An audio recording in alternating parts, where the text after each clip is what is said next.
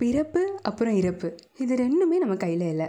ஆனால் நடுவில் இருக்கிற இந்த இடைப்பட்ட காலத்தில் பல விஷயங்கள் நம்ம வாழ்க்கையில் நடக்கும். சிலது நம்மளோட கண்ட்ரோலில் இருக்கும். சிலது நம்ம கண்ட்ரோலில் இருக்காது.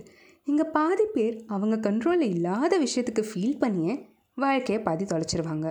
வெறும் கொஞ்சம் பேர் தான் அவங்க கண்ட்ரோலில் இருக்கிற விஷயத்த ரொம்ப அழகாக புரிஞ்சுக்கிட்டு அதுக்கு ஏற்ற மாதிரி அவங்க கனவுகளை பூர்த்தி பண்ணிவிட்டு விலை மதிப்பு இல்லாத ஒரு சொத்தை அடைவாங்க.